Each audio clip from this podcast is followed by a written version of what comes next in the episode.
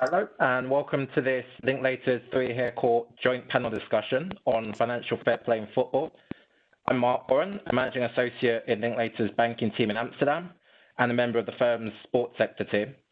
Uh, I'm a regular contributor to the sports law blog that Linklaters has, Sporting Links, which I encourage you to check out for yourself on the Linklaters website. So FFP and the financing of sports teams and leagues, that's been a hot topic in football in recent months. And that's been due to regulations we've seen in Europe and in England, the impact of COVID, and of course the transfer window that's been coming to a close across Europe. So I'm happy to introduce a panel today who are going to talk about FFP and some of the issues that stakeholders are thinking about at the moment. So firstly, there's Jason Shardlow-Rest. He's a managing associate in Linklaters dispute resolution team in London and a member of the firm's sports sector team. Jason works with clients on a broad range of commercial disputes, including competition matters, and he's advised in the context of broadcasting contract issues in sport. There's Kalin Ivanov, who's an associate in Linklaters banking team in Frankfurt. Kalin is a former uh, football player and has been a contributor to the Linklaters sports sector team too, with a focus in particular on FFP. And Thomas Horton, who's a barrister at Three Hare Court Chambers and founder of the website Football Law. That's footballlaw.co.uk and you can find Tom on Twitter too at the Football Law. I think the obvious place to start is with UEFA and their financial fair play. That's what everyone thinks of most in relation to FFP. So, Kalin, how about you kick us off uh, with just a basic, basically a simple summary of what is FFP and what it's trying to do. Thank you, Mark. When we say FFP, we typically mean the UEFA club licensing and financial fair play regulations which essentially is a set of rules introduced to improve the financial discipline of European football clubs. The rules were enacted back in 2010 and were updated several times along the way. The aim was to prevent financial doping from outside sources following the involvement of wealthy benefactors in the European football. FFP rules outline the framework for financial behavior and were built around two main areas an obligation for clubs to balance their books, and an obligation for clubs to meet all their transfer and employee payment commitments at all times. The clubs need to comply with the financial fair play regulations in order to obtain license and participate in UEFA competitions in the upcoming season. The centerpiece of FFP is the break-even requirement, which aims to ensure that clubs operate on the basis of their own revenue a club is in compliance with the break-even requirement if the break-even result is a surplus or a deficit which is not more than 5 million euro or not more than 30 million euro if that excess amount is entirely covered by contributions from equity participants. The break-even result is the difference between relevant income and the relevant expenses, both terms as defined in the financial fair play regulations. Those are the income and expenses from football related activities as adjusted for the purpose of the break-even requirement and subject to reconciliation to the consolidated financial statements. Later on, we can discuss how the player transfers and different accounting methods can affect the break-even result.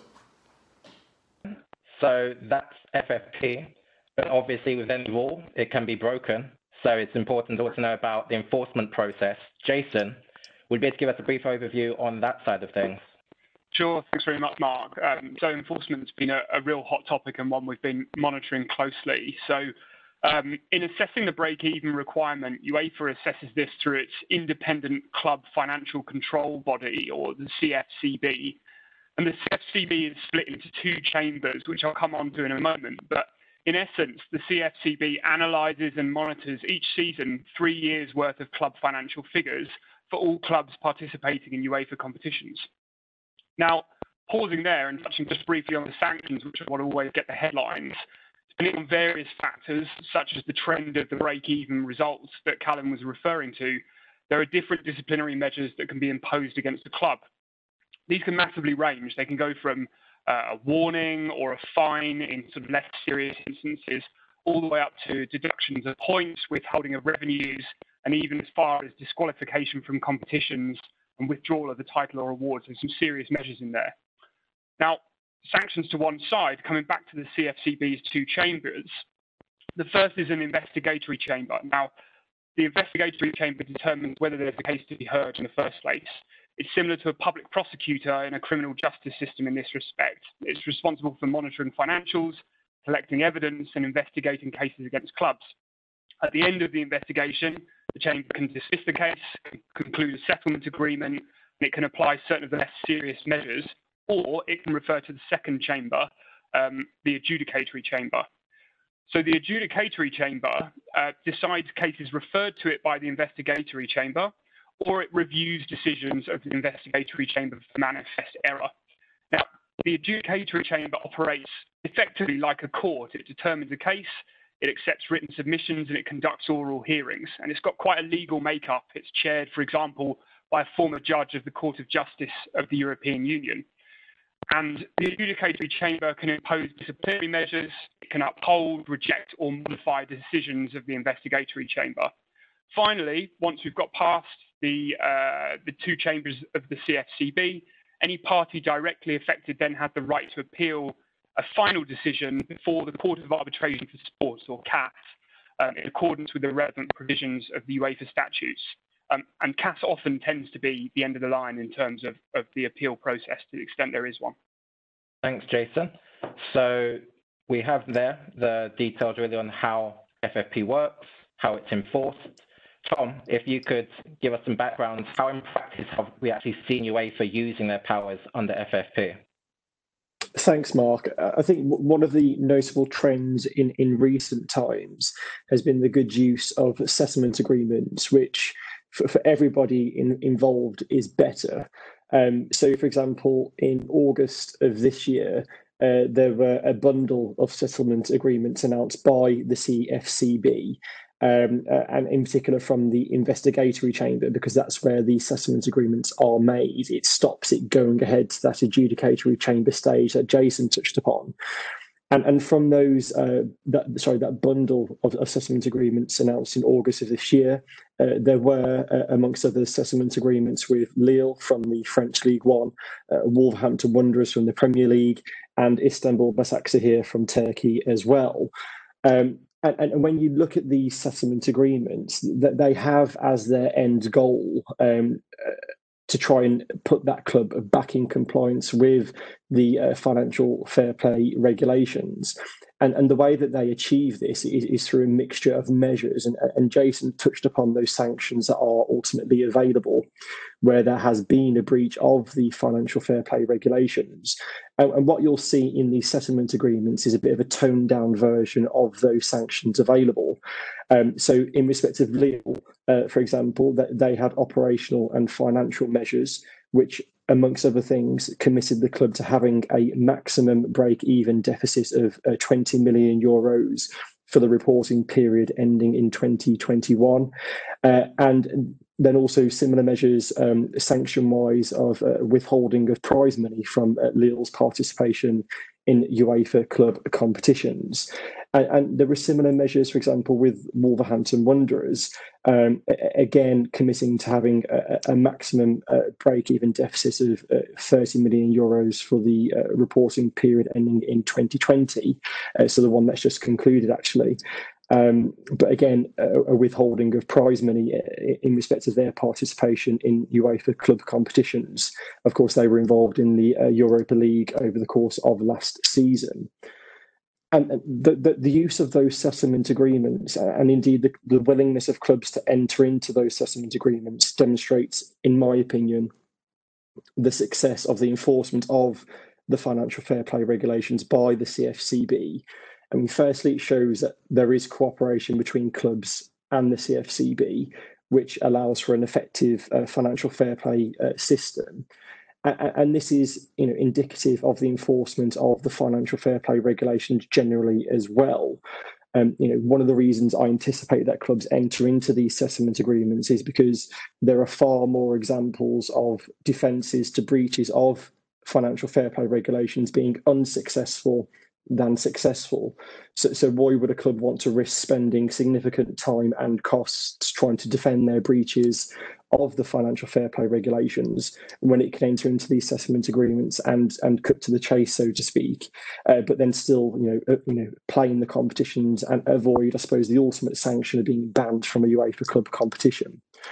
Um, and it's, it's also very useful from you know UEFA's and the CFCB's perspective because these settlement agreements really drive compliance with the financial fair play regulations in a sort of business plan type of way.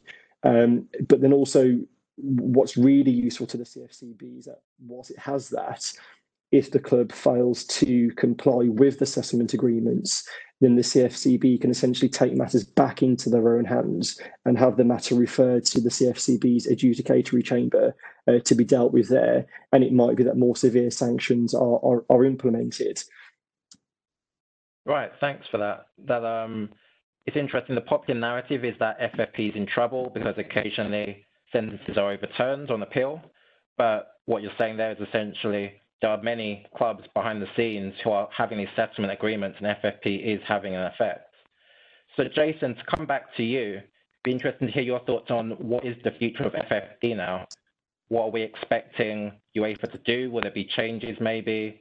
And can we see it still be a successful, relevant part of UEFA's toolkit? Thanks, Mark. Yeah, uh, what does the future hold? Well, um, that's a million dollar question, isn't it? Um, I mean, for my part, I, absolutely agree with Tom that um, you know any suggestion that uh, FFP will, be going away anytime soon, I think it, is at best premature and, otherwise probably just wrong uh, at this point in time. What does appear to be the case is that it is going to be sticking around. So Tom mentioned the trend of settlements that we've seen that have been publicised um, and we're continuing to see enforcement action by the CFCB, um, primarily in, in, the form of those settlements, but also in firmer action as well. Um, it was announced over the course of the summer that uh, the Turkish club Trabzonspor, for example, uh, recently had a one-year ban on its participation in UEFA club competitions upheld by CAS. So clearly UEFA and its CFCB consider things to be business as usual from their perspective. Um, there are a couple of particular considerations as we look ahead to the future, though, that I wanted to talk about briefly. One concerns procedure, and another is on competition challenges.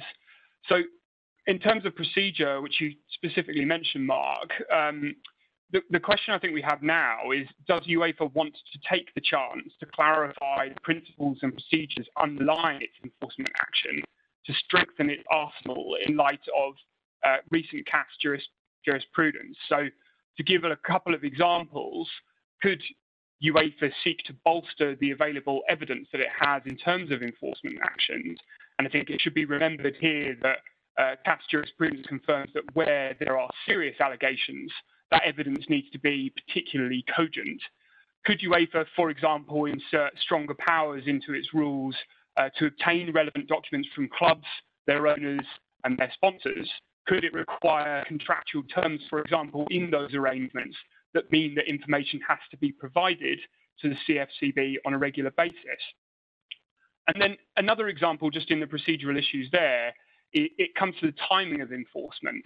So to ensure that UEFA isn't blindsided by breaches that it doesn't know about until later in the day, given that there is a, a five-year limitation period, could those rules be clarified and tweaked, for example, to reflect that time only starts to run for enforcement when UEFA did or reasonably could have been expected to gain knowledge of misconduct rather than just a trigger of when the breaches actually occurred?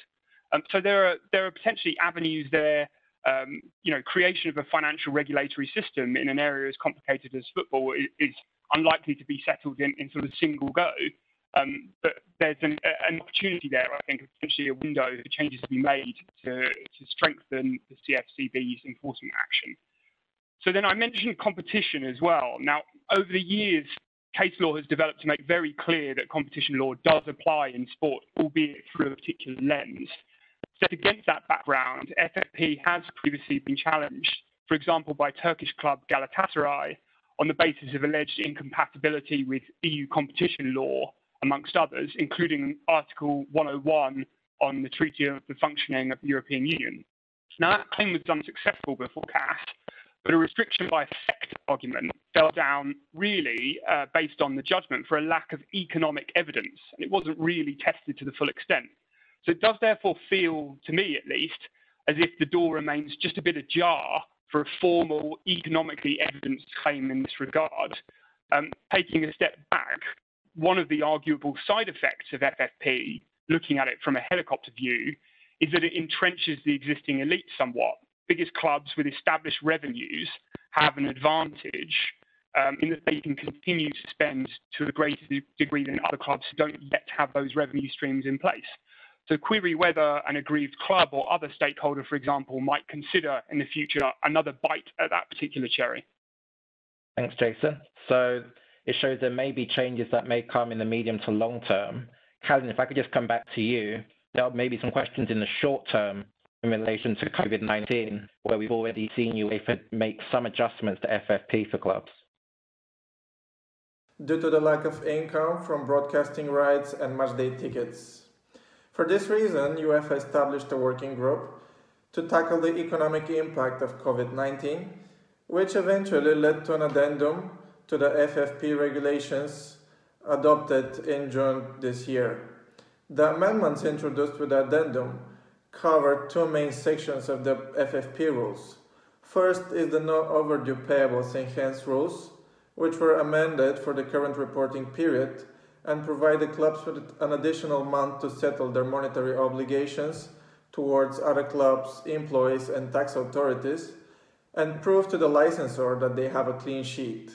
Second, certain amendments were made with respect of the loss of revenue due to COVID-19, and in particular postponing the assessment of financial year 2020 and adjusting the break-even result for the reporting period ending 2020 and 2021 which would be considered as a single reporting period for the purposes of the calculation of the break-even result. The adjustments to the break-even result are applied in a two-step sequential manner. First, if the break-even result calculated for the reporting period which captures the financial year 2020 is a deficit, such result should be halved, and then the remaining break-even deficit can be further adjusted for the adverse financial impact due to COVID-19. For the purposes of such adjustment, COVID-19 adverse financial impact is the loss of revenue calculated as the difference between the actual average revenue for the reporting periods ending in 2020 and 2021 and the corresponding anticipated average revenues for the same periods whereas the projections for the anticipated average revenues are based on the actual numbers reported in the preceding reporting period, ending in the year 2019. Thanks, Kalin. So yeah, there's a lot of detail there, but essentially for people, the clubs have been given an extra year to kind of balance out some of their losses which they've suffered from COVID.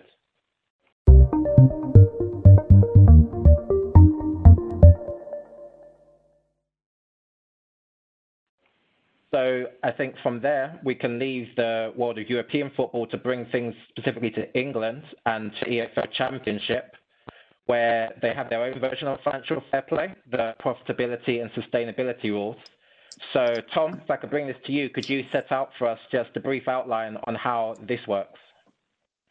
as, as brief as I possibly can, of course, Mark.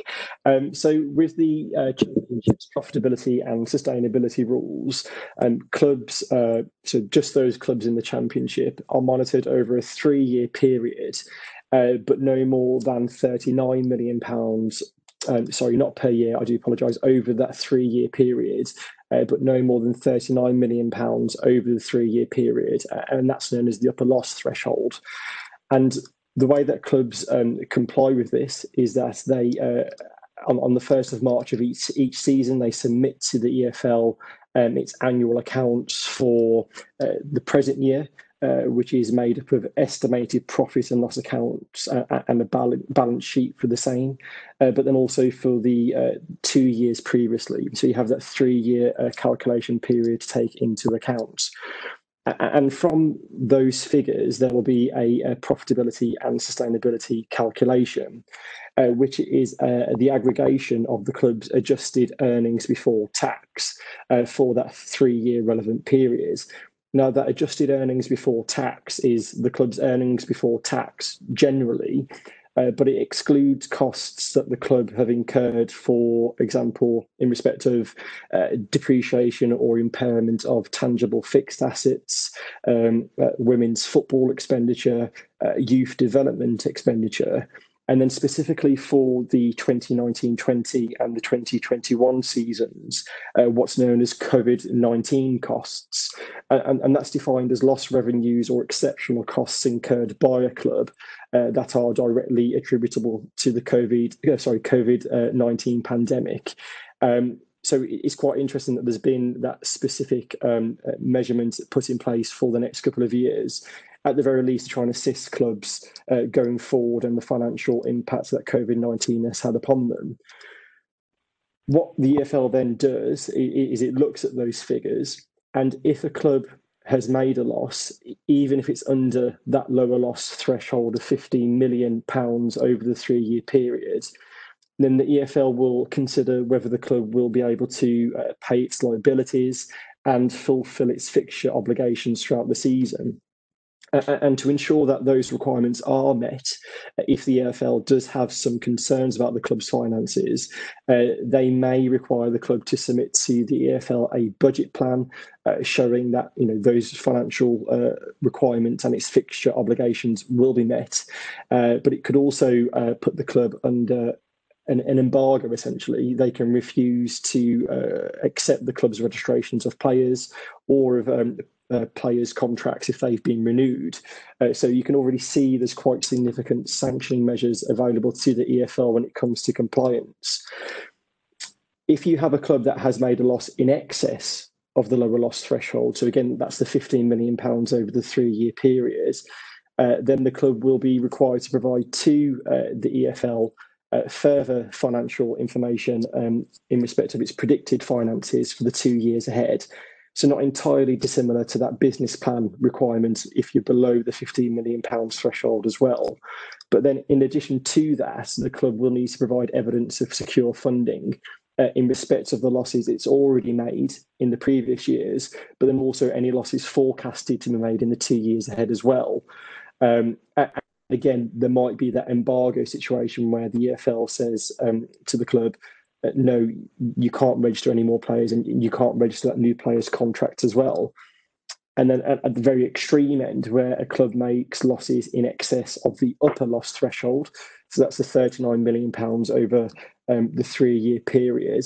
Uh, th- then again, th- those options of a business plan and a player embargo are available but then significantly, uh, that matter will be treated as a breach of the EFL's rules or regulations, to be more particular, and that will be referred to an independent disciplinary commission uh, for an appropriate sanction to be imposed. Uh, so the, the whole assessment and the the prosecution uh, of the CPSR all kind of ties into one, in, insofar as an explanation of it is warranted. Uh, and, you can see, you know, naturally, the, the greater the losses, the more severe the sanction is likely to be for the club. Tom. So, certainly at a very high level, at least, it seems very similar to the UEFA system, its clubs, it, and how much money they're making profits or losses, and there's sanctions there for the authorities. Kalin, could you maybe give us your thoughts on any key similarities, differences between the UEFA model and the Championship model? I think the UEFA model and the Championship model are based on the same fundamentals. I find differences in terms of numbers and thresholds, but structurally they have many similarities and essentially they promote the same values such as responsible spending, financial discipline, and economic sustainability. Thanks, Kalin. Coming back to you again, Tom, on the enforcement process, how have we seen that work out so far in the championship? Well, I, don't think it's uh, un- unknown to anyone that the uh, the EFL has been very busy issuing charges, and independent disciplinary commissions have been very busy uh, considering those charges against clubs for their alleged breaches of the championship's profitability and sustainability rules.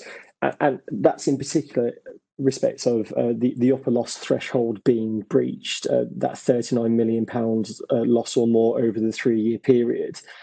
as I touched upon earlier, when you're looking at those lower losses, so when you're around the lower loss threshold or below the upper loss threshold, things are very much more procedural.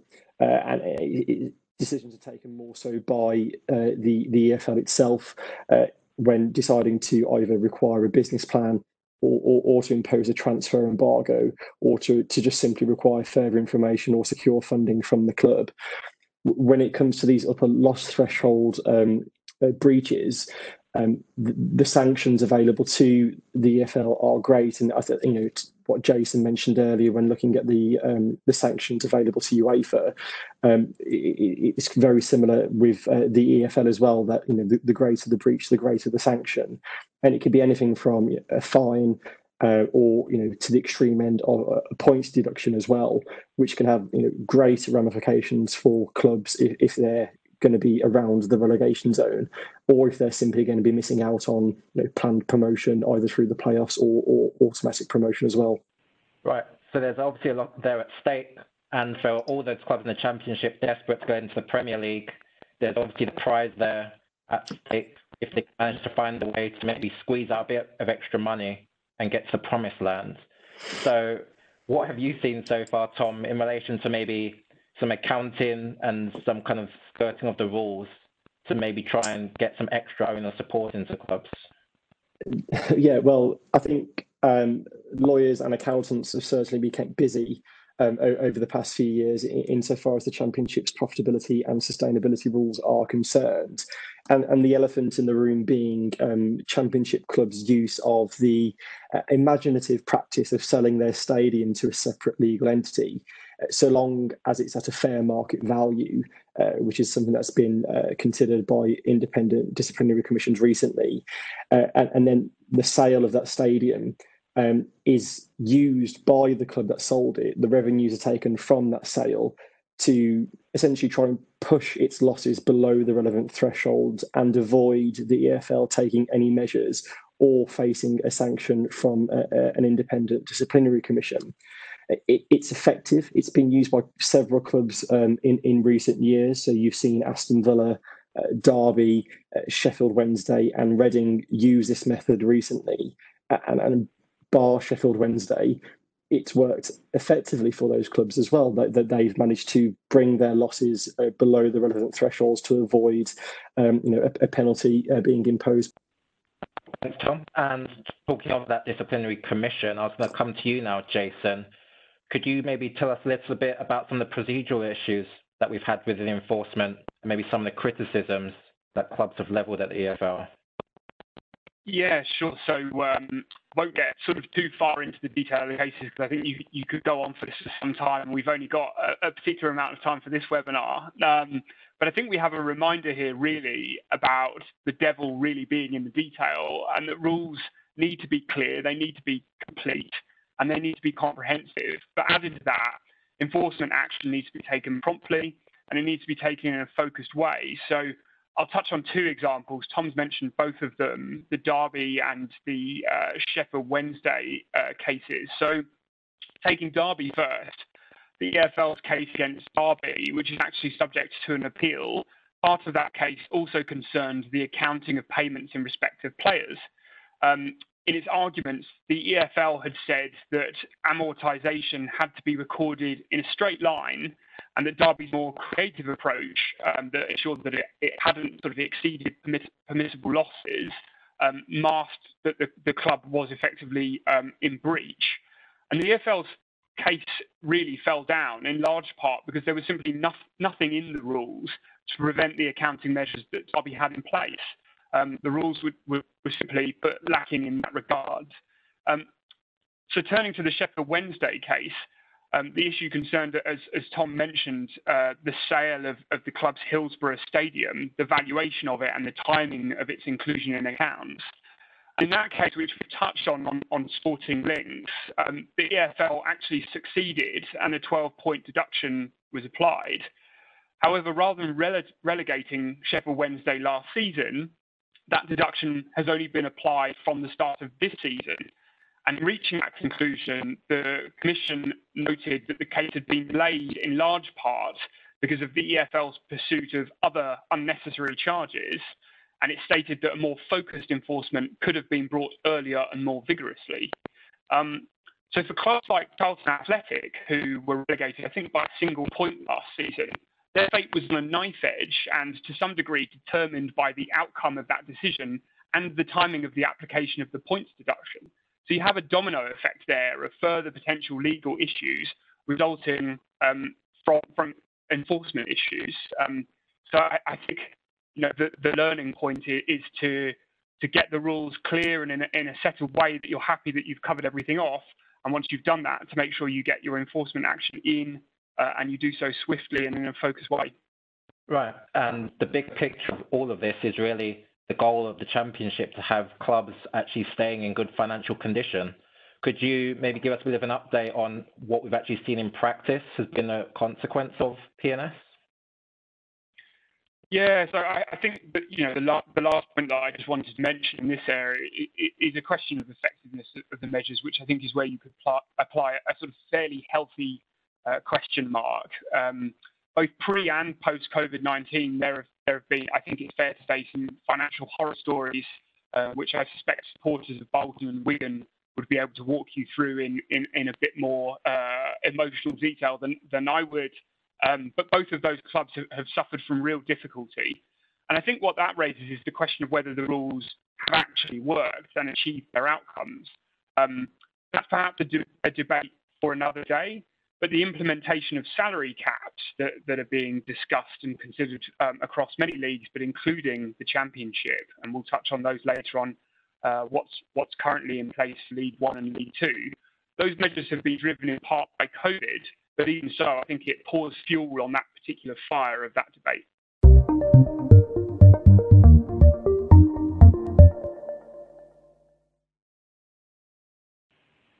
So now I want to turn to some of the specifics around FFP and looking at things like loans and sponsorship and transfers and so on.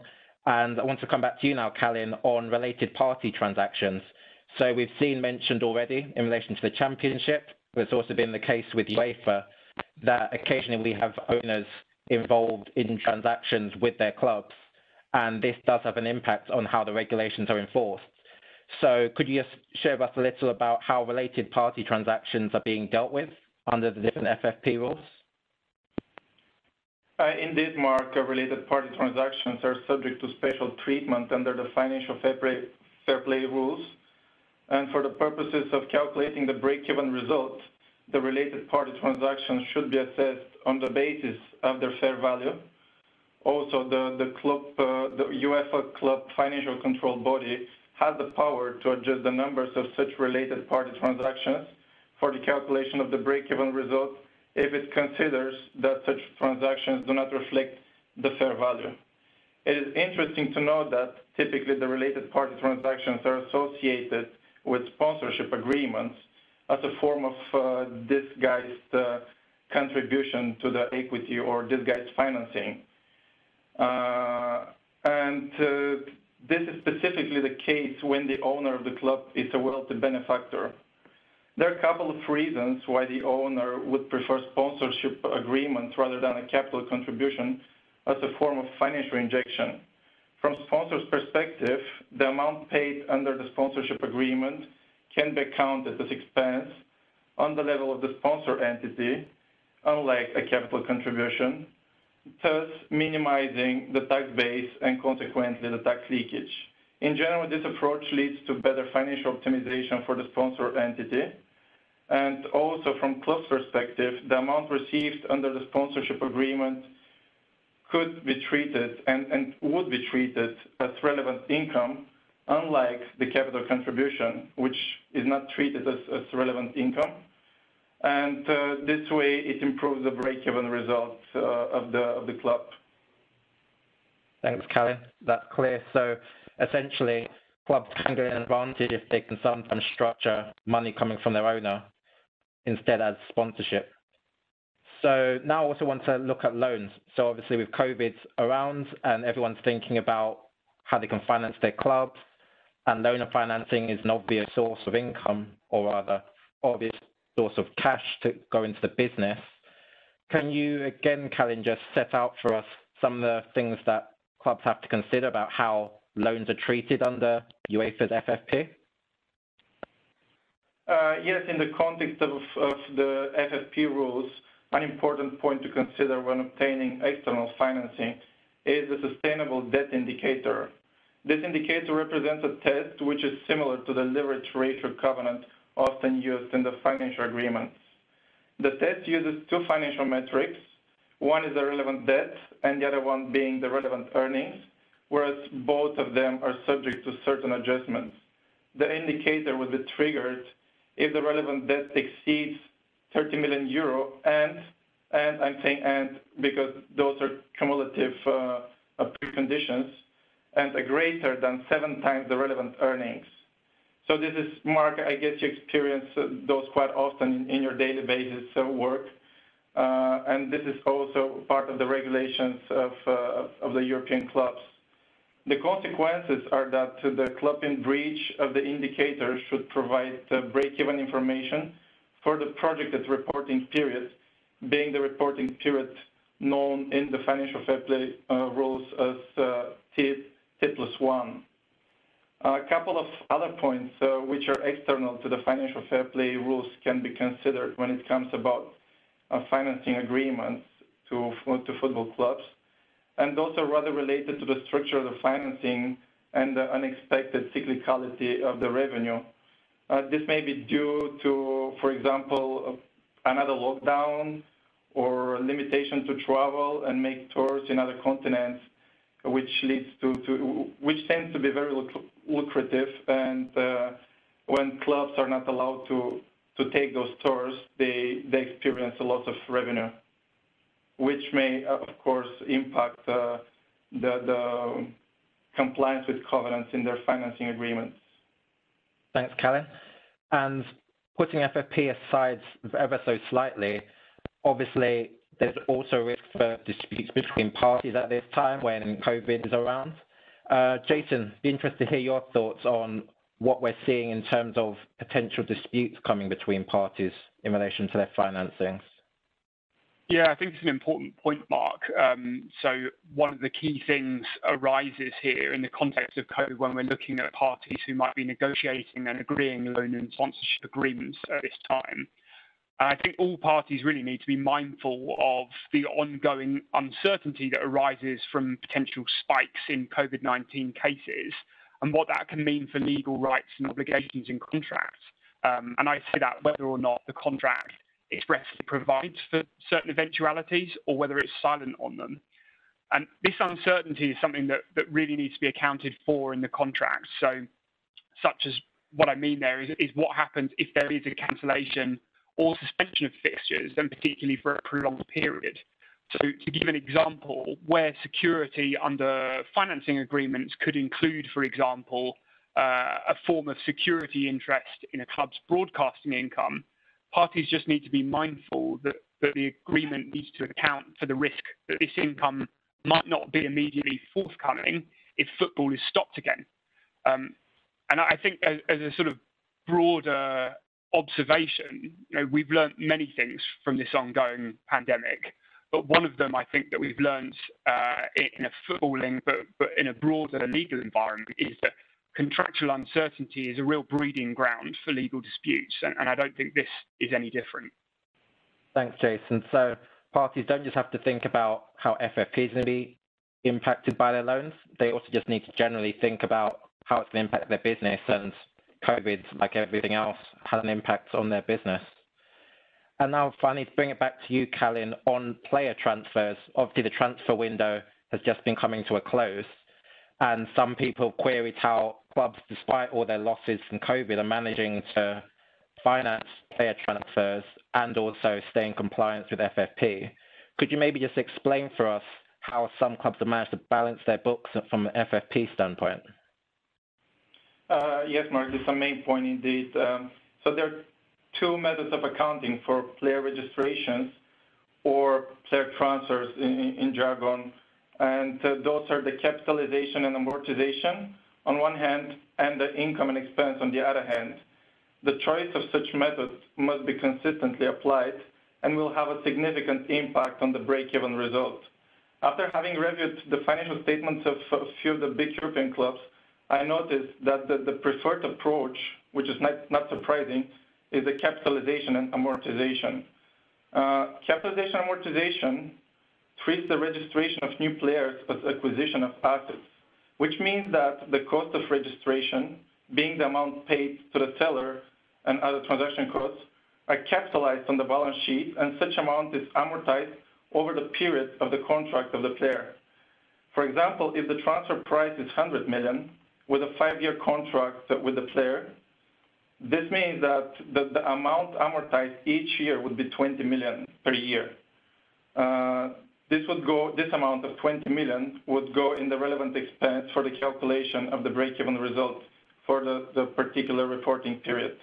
When player registration is sold or so to say transferred out prior to the expiration of the contract, then if the disposal proceeds are higher than the book value of the player registration, the club seller would uh, report a profit which would count as a relevant income for the purposes of the break-even result. The other method is the income and expenses, uh, which is uh, rather simple compared to the capitalization and amortization, and the cost of acquisition of new, player, new players are recorded as expense in the respective reporting period. This means that uh, in the example of the 100 million transfer, the whole amount paid for the player's registration would count as relevant expense in the same period uh, when the, the, transfer occurred. Respectively, in case of disposal of player registration, the net proceeds are recorded as relevant income in whole in the respective reporting period. So I hope this is clear, but uh, I understand it's quite technical. So if you have any questions. Thanks, Kalle. I think that's clear, or as far as accounting can be clear to the layman. Um, but essentially, there is a mismatch there between how things are dealt with for sales, how they're dealt with for purchases, and clubs are making the most of it.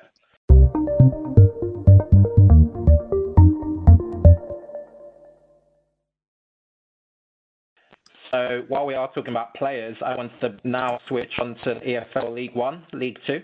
That this summer we've seen a salary cap be introduced, and that's been roughly an alien concept to English football, at least since the maximum wage was abolished back in the 60s. Um, so, Tom, if I can come back to you, could you set out for us how the new salary cap is supposed to work? Absolutely, thanks, Mark. So, yeah, as you rightly identified, the EFL's League One and League Two salary caps um, are, in their current version, effective from this season. Uh, there is one point, and I think Jason's going to touch upon this as well in, in a moment that there there was um, a salary cap for uh, League One and League Two before these new rules came into effect. Albeit that the way that that cap worked, it didn't really amount to a cap at all. So, in, in, in certain respects, Mark, you're you're correct that there was there wasn't a cap before. Um, but focusing on, on, on the rules as they now stand following the introduction for this year, and the the rules for League One and League Two are very similar, if not the same. Uh, the main difference being the the value of the salary cap for each league. So, for League One, each club must ensure that its uh, squad salary cap value does not exceed 2.5 million uh, for the year, and in League Two, it's 1.5 million.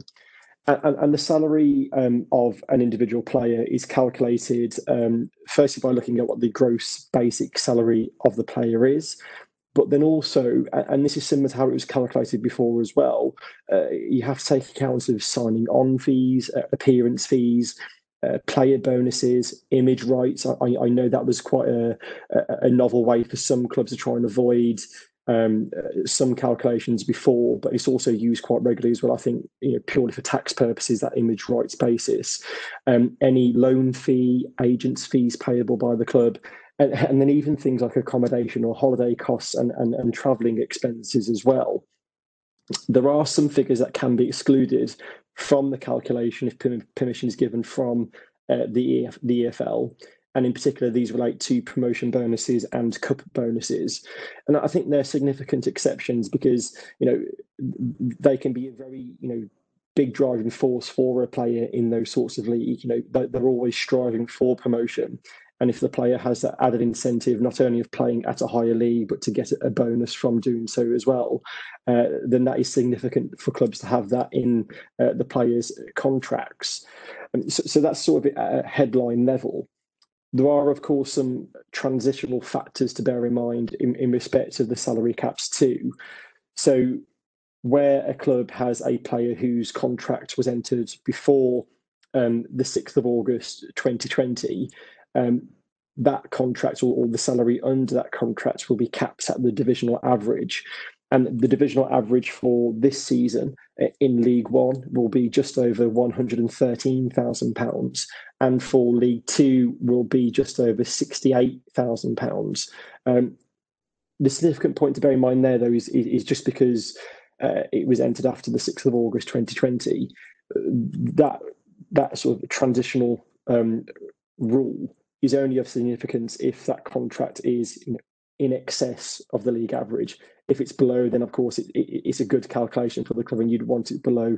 Uh, it's mainly just uh, aimed at those that have much higher contracts and don't want to be caught out by the new rules. And, and, and similarly, there are provisions in respect of uh, what are known as relegated contract players. So when, when a, a club or, or, a player has been relegated from uh, the Championship to League One, they will naturally, one would presume, be earning more in the championship. And so, upon uh, relegation to League One, or you know beyond that from League One to League Two, that player's contract again, if it's of a significant amount, uh, will be capped at the uh, the average salary, as I've just mentioned. So that one hundred thirteen thousand pounds or sixty eight thousand pounds. Uh, although I think there will be some slight difference in the calculation for seasons subsequent to this one. And the procedure for um, the salary cap in, uh, in League One and League Two. Uh, so for this season, uh, five days after the closing of the summer transfer window, so I think it's around mid October uh, this year that the summer transfer window will close, um, clubs are required to provide to the EFL uh, a copy of a declaration signed by uh, the club's CEO or fin- sorry, and finance director or, or the club's equivalent um, certifying the sums that the club is expected to pay during the upcoming year. Uh, and that's the salary squad cap calculation. They, they just simply make that declaration to the EFL uh, of, of what they plan to be paying throughout that season. Thereafter, so from next season, um, the, the date for submission of um, the, the, forecasted payments will be the third Friday in June. So very precise wording there in the rules. Um, so for each season, there's that declaration which forecasts what the club is going to pay. In addition to that, uh, and, and the, the, first uh, occasion of this will be from next year, is that at the uh, on the seventh of July of each year, the club will also need to provide a declaration of what had been paid for the previous year. So, so you, you have this forecasting and then sort of uh, a confirmation going on each year of what salaries have been paid by the club. Um, so, you know, procedures relatively clear, and it, it's going to be interesting to see how it's implemented. Thanks, Tom. And Jason, you wanted to add something more here on the salary cap. Yeah, just just a small point here, and I'll, I'll, deal with it very briefly. But just one interesting consideration when you're looking at financial regulations in sport that here, when we're coming to the salary cap, we're actually talking about a sort of hard cap, a hard financial measure, um, rather than a soft one. And what I mean by that is that the level of the cap doesn't vary depending on the revenues that a club receives. So it doesn't matter in League One, for example, whether you are Sunderland with the Stadium of Light and outside of a COVID environment, the revenues that it brings in, contrasted with a club, for example, like Rochdale. Uh, it doesn't matter about the differences between the clubs and their revenues. You're ultimately treated in exactly the same way. And this differs from soft regulations that apply in an FFP context, for example, and the point that we touched on earlier about one of those side effects about somewhat entrenching the status quo for established elite sides. That's not to say that one measure is, is better than the other. Um, these are complicated arrangements, both legally and economically, um, and the hard cap is also not without its issues. But I think it's just an important consideration to have in mind. Right. Thanks, Jason. And then to come back to you, Tom, then, can you set out for us how the enforcement process works here with the salary cap? Yeah, absolutely. So, um, as I mentioned before, there are those two declarations that a club has to make throughout the year. So, what it forecasts to spend on salaries and then what it has paid on salaries as well. When following the submission of its forecasted um, declaration, and upon receipt of that, the league considers or the EFL considers uh, that the club is forecasting to be in breach of the salary cap rules, uh, the EFL can place the club under an embargo and then it will use its best endeavours. And again, I, touched upon it earlier in respect to the championship profitability and sustainability rules, can enter or agree a business plan with the club, uh, with the objective being uh, to try and reduce that forecasting of expenditure on salaries below um, the salary cap. So, so that's sort of a, a, preemptive, a bit of a kinder way of dealing with things.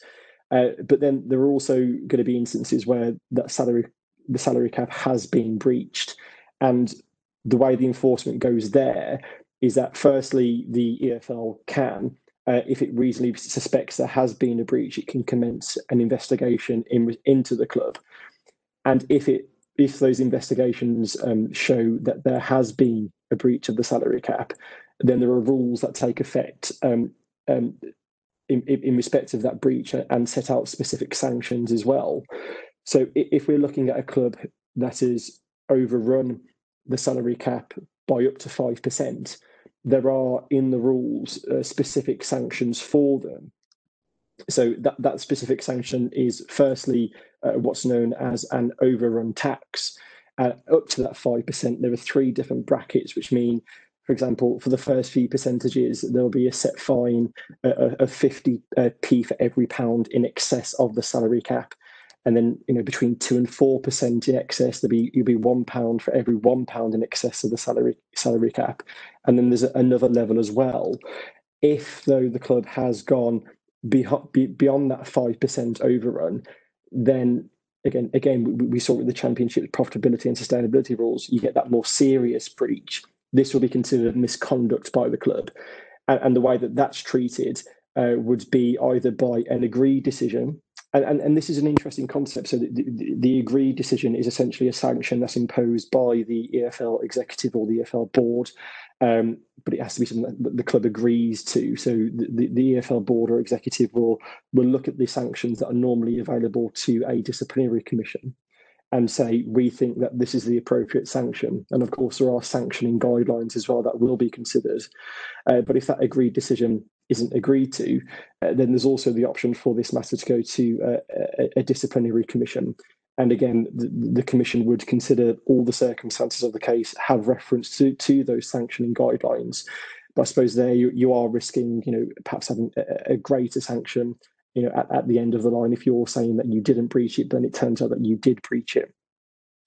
There's also one very interesting rule that I've seen in, insofar as enforcement is concerned, Mark, is that one of the rules in both the League One and the League Two salary cap rules states that uh, to ensure the proper observance and enforcement of these rules, each club agrees during the operation of the rules to notify the league of any potential loopholes, lacunae, or errors in the salary cap rules. Now, you, you compare this with, uh, for example, the, the Championship's profitability and sustainability rules, and indeed the UEFA's CLFFPR. I, I don't think there's been uh, that positive obligation, at least from what I've seen, uh, uh, upon a club to to notify the governing body of any loopholes or lacunae. If anything, they've been exploited by the clubs not in a, a sort of you know a, a, bad way. They've just used the rules as they've you know been interpreted. Um, so it's going to be interesting to see whether any clubs do find any loopholes and, and if they are notified to the league as well. And that goes back to something that Jason mentioned earlier with UEFA that it may be they come to amend their rules to have something like this. So thanks for that, Tom.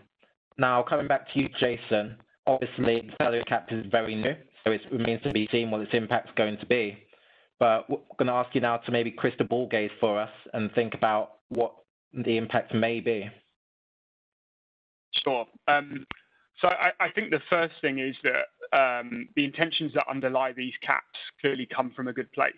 They're taken in the interests of the long-term sustainability and existence of EFL's clubs during really difficult times.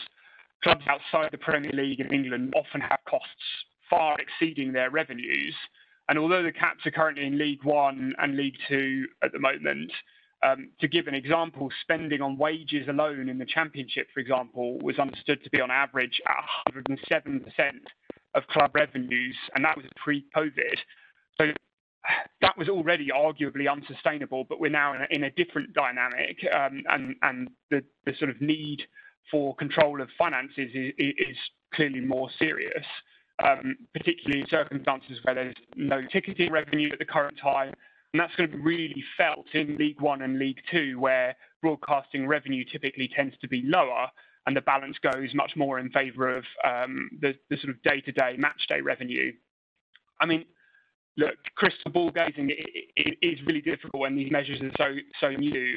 Ultimately, time will really tell if the measures are effective and properly enforced. We've talked about in the example of other financial measures the challenges that can come up, and these issues are often iterative. Um, you know, looking across codes into into rugby union, uh, the Premiership salary cap has recently changed, and these things often do need tweaks as you go along. So we'll see how they go. Um, I think you know taking one further step back, and I think Tom's going to come onto this, but there's also a question just in terms of these measures themselves as to as to whether they're legally valid to start with. Um, in, in, light of uh, a challenge that's come forward by um, the Professional Footballers Association, the PFA. Yeah, thanks for that, Jason. I think that is a good time actually to have your thoughts, Tom, on the PFA challenge. How do you see things going there? Uh, th- thanks. And yeah, th- th- this comes down to um, a legal obligation, as the PFA have put it, um, for the EFL to consult with the PFA and the Professional Football Negotiating and Consultative Committee uh, over any potential changes to a player's condition. Uh, th- th- there's something known as the Constitution of the PFNCC.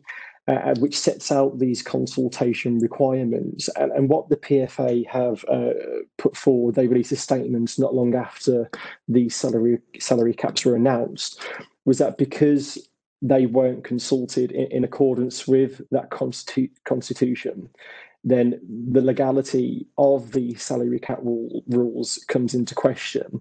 Now, since that announcement has been made, there hasn't been any update as to whether uh, this matter is, is going to arbitration or, or whether there's been any agreement. Uh, that PFA statement that I referred to earlier called for, I, I believe it was expedited arbitration. Uh, so it could be that, that that process is, go, is going on at the moment, but as, as I say, there's been no public confirmation. Um, so it will be, you know, as things stand, these rules are in place. That's what the EFL have said. Uh, but if you know, that legality argument succeeds, um, you know, the applicability of them is going to be thrown up in the air completely, and it will be a very interesting story to follow. Thanks, Tom. And with the PFA being representative for the players, it brings into sharp focus how much there is an employment angle to introducing a salary cap here. Jason, if I could bring things back to you, could you share your thoughts on the room for employment disputes there? Yeah, sure. So, so I should just say that we aren't represented on this call by uh, by anyone from our excellent employment team, but it is a point that I worked with them previously on, and we talked about on sporting uh, sporting links in, in, a similar area. So, um, I won't delve into too much detail, but it, it's no surprise to see that some of the caps only triggering around renewals in certain respects, as Tom mentioned when he was running through how these work in practice. So the employment relationship is one that is ultimately between the club and the individual player. Um, it, it's a sort of bilateral relationship that you have there. You know, speaking generally, a club cannot unilaterally change a player's terms and in the same way, nor can the EFL simply intervene, cut a player's salary. It's a contract between player and club. Um, and doing so risks a legal challenge. And, and where we saw this during, uh, where, where we saw this and where I've considered this previously with, with our, our excellent employment team was during the immediate impact of the pandemic when wage deferrals and pay cuts were a hot topic of discussion in the context of contracts which typically uh, run to a 30th of June uh, annual basis, um, and therefore you had expiring contracts before the season had, finished because of uh, everything having to press pause. Um, we covered on the Sporting Links uh, blog, and, I subsequently spoke to um, Arsenal podcaster and blogger Arsblog about this. But the, key point there was that FIFA could only issue guidance about extending contracts and salary cuts. Ultimately, these are matters for clubs and their employees. Um, you know, the, the, measures are ones that need to be considered carefully. Um, you know, not only by the EFL in terms of sort of how they apply and how they're enforced, but also um, between clubs and players in terms of understanding the impact on the employment relationship and the contractual terms. And while there's room for dispute between club and player, there's also room for dispute between club and club while these rules are still new. What are your thoughts on that, Jason? Yeah, so so so another area that I, I, wanted to touch on was just in, the competition sector. Um, and I, I, think it's going to be really fascinating to see kind of what happens there. Clearly, a large number of clubs did support these measures. Um, that's how they passed. Um, you know, meeting a requirement that 16 of 24 clubs in each league agree to the changes. But for some of the sort of traditionally bigger clubs in League One for particular, the rules are eventually going to bite pretty hard. So it's no surprise to have seen clubs like Portsmouth, for example, quite vocally raising competition law concerns. And to be clear, salary caps can give rise to competition issues. Um, our team's written about on the Sporting Links blog a proposed cap that was um, suggested for Portuguese women's football and ultimately abandoned.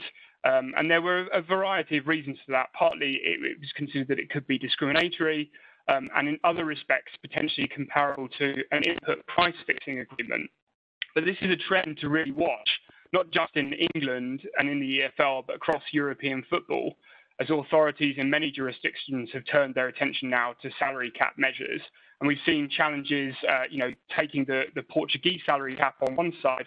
We've also seen unsuccessful challenges in rugby again um, in respect to Saracens and the allegations um, and, uh, penalties ultimately brought against it in that area. So, you know, in terms of things to watch going forward, this could be a real hotbed for disputes.